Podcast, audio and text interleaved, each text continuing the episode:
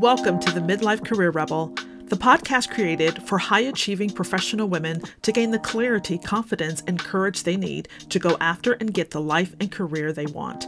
I'm your host, Dr. Carol Parker Walsh, lawyer, social scientist, brand strategist, executive coach, entrepreneur, and midlife career rebel.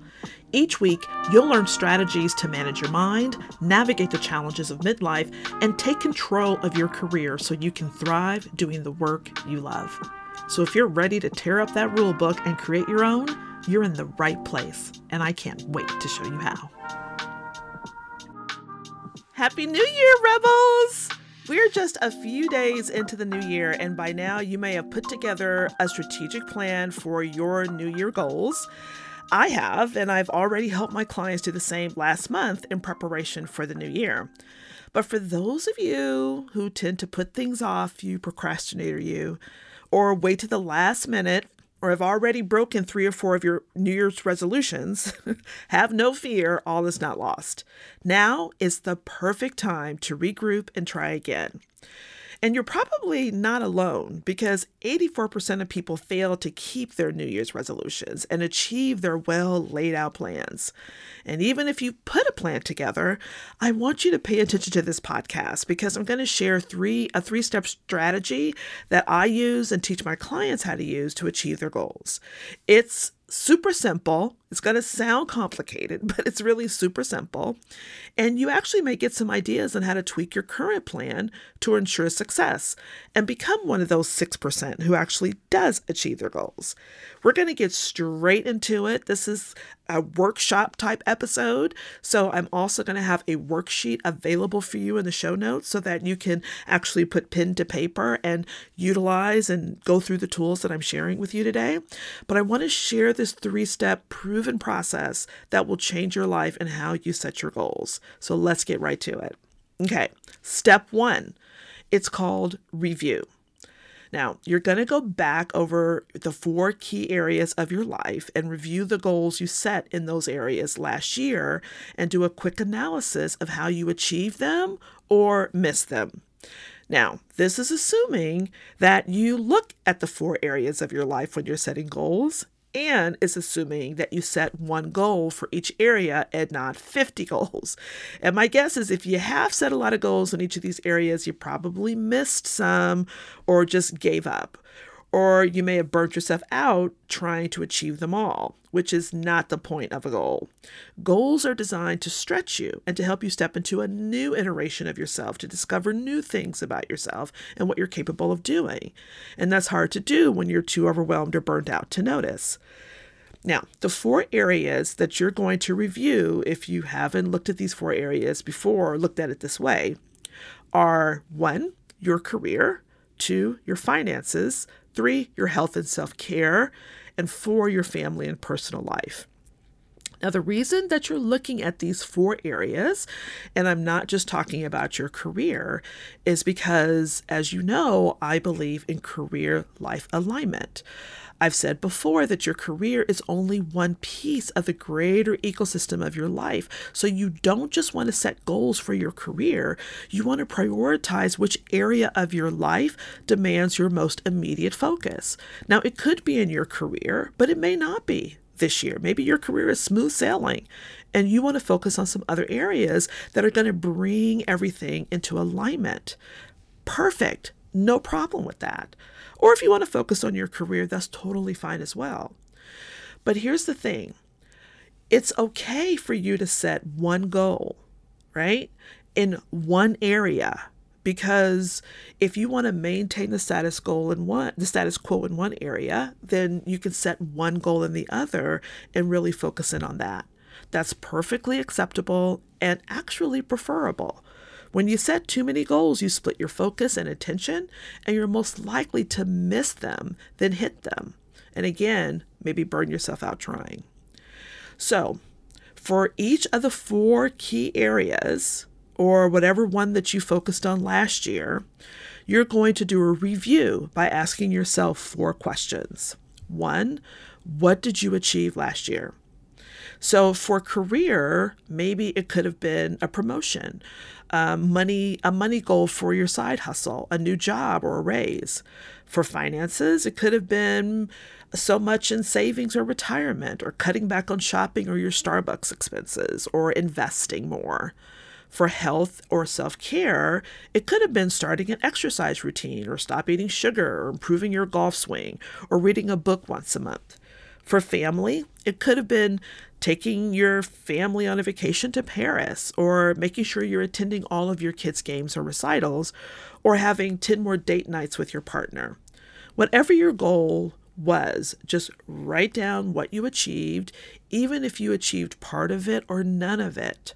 Write that down to this question. Here's an example. If your goal was, say, to save $20,000, but you only end up saving five, write down you saved $5,000, right? That's what you achieved last year. You want to write down the 20,000 goal. You want to you want to make note that you had a 20,000 goal, but you want to write down you achieved 5. So regardless of the result you achieve though, I want you to celebrate it and note it, but don't judge it. So if you only achieved 5 and not 20, don't say, "Oh, I missed my goal, celebrate the fact that you saved $5,000. That's incredible. Don't beat yourself up because you didn't do 20.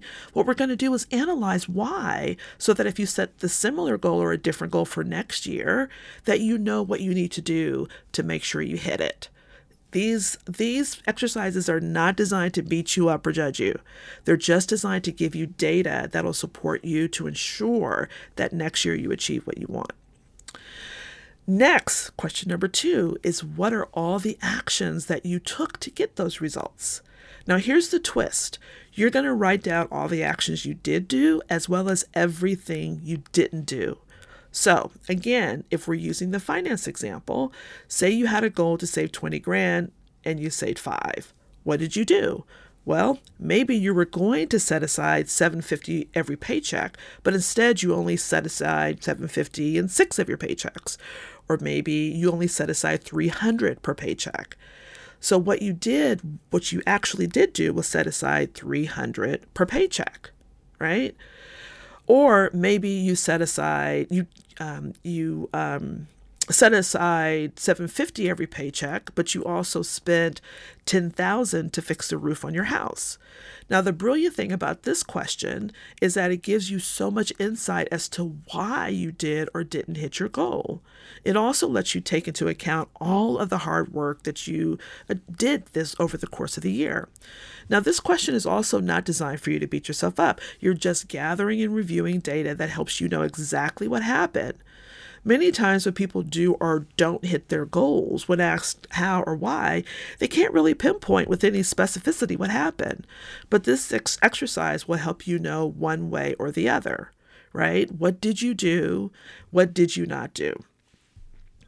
Next, I want you to ask yourself question number three How was I feeling when I took those actions? Now, you're not asking yourself how you feel right now, but how you were feeling while you were saving that money and how you were feeling when you decided not to save the money. So be clear on the emotion. Were you feeling confident, defeated, fearful, shame, excited, determined, whatever, right?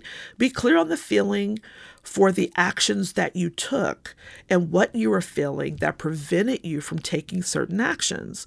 Don't write a sentence down here, just write down one word to be sure it's an emotion.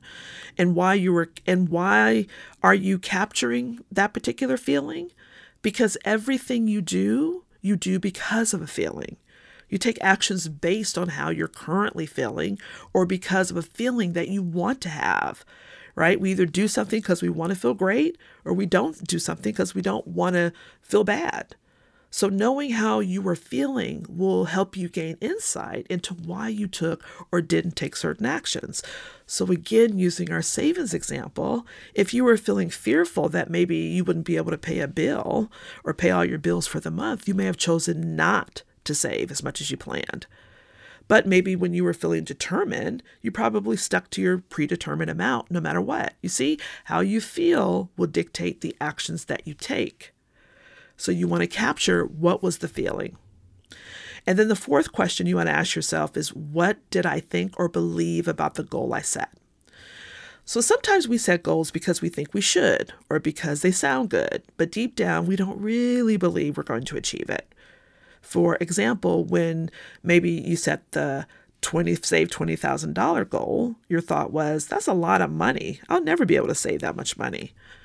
If that was your thought, it's not surprising that you would feel fearful every time it was time to take money out of your paycheck and put into savings.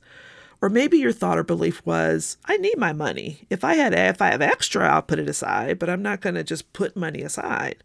Again, if you're feeling doubtful about your goal, then you won't take the action you need to achieve it. However, if you set that goal and your belief was, I got this and I'm going to commit to it no matter what, then you may have felt determined or confident. And so you took the action which allowed you to hit the $20,000 goal. Now, examining your head, where your head was at, not only when you set the goal, but every time you took action on that goal, will help you see how your thoughts and beliefs impacted the results you had every step of the way. It's important to gauge your thoughts and why you may have been in or out of belief so that in the future, when you set goals, you have better awareness of how that mind is working, how that sneaky brain of yours may be working.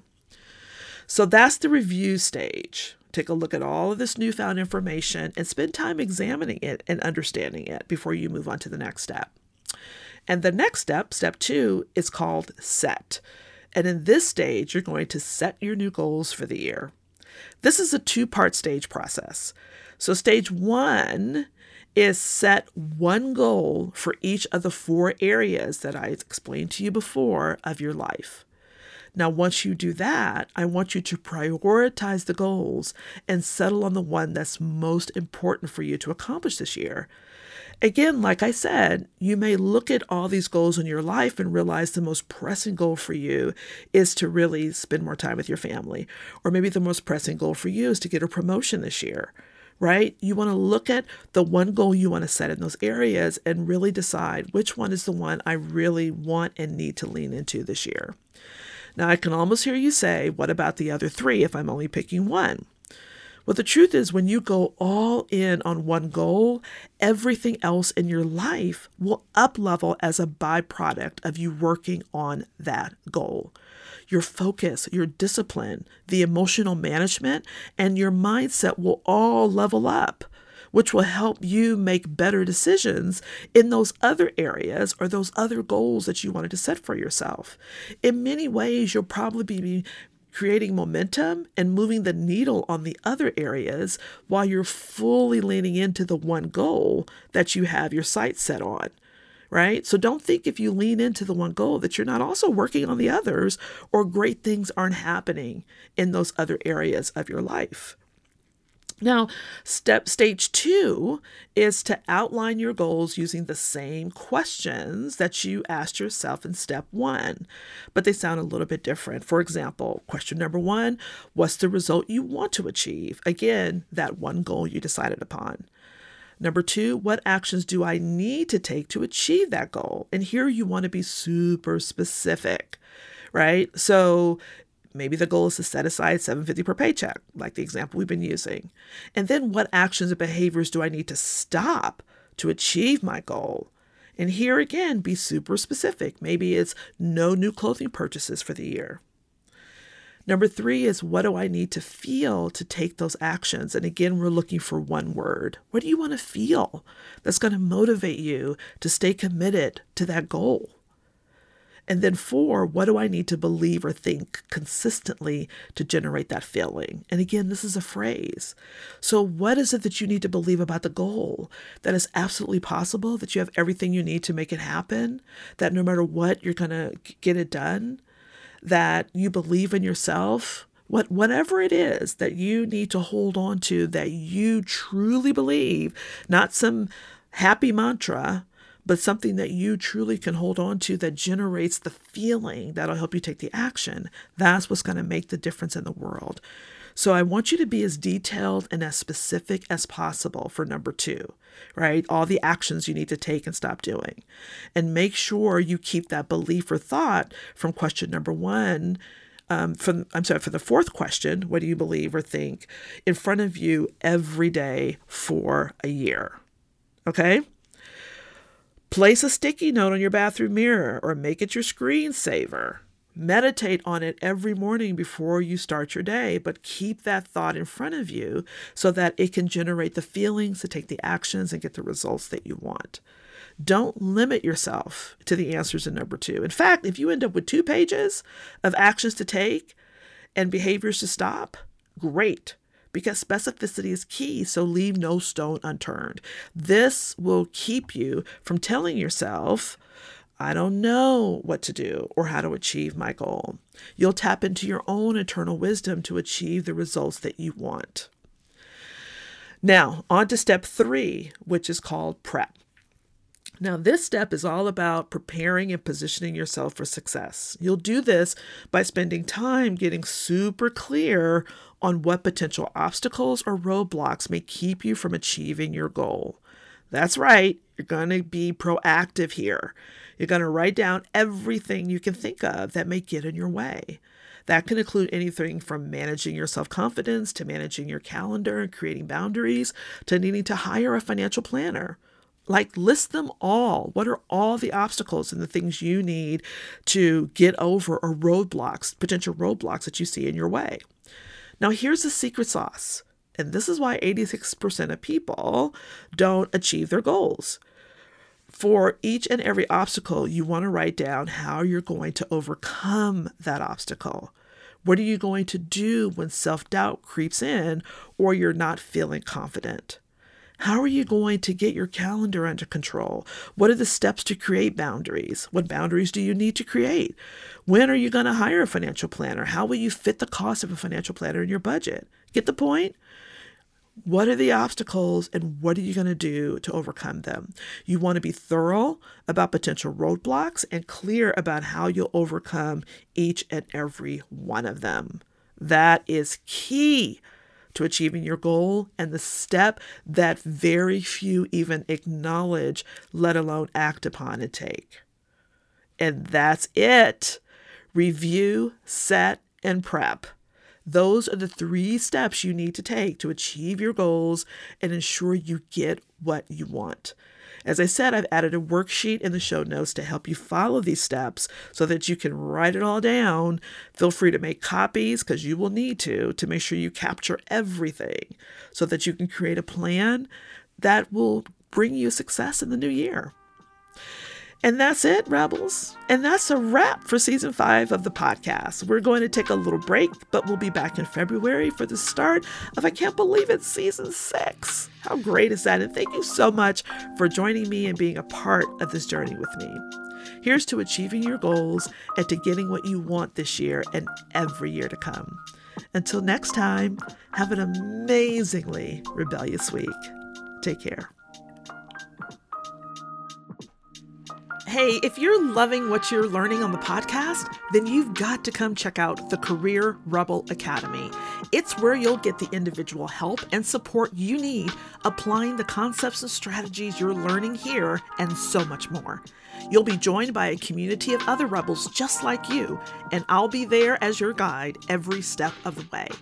If you're genuinely looking to change the course of your life and career, I promise you, this is the place you'll want to be.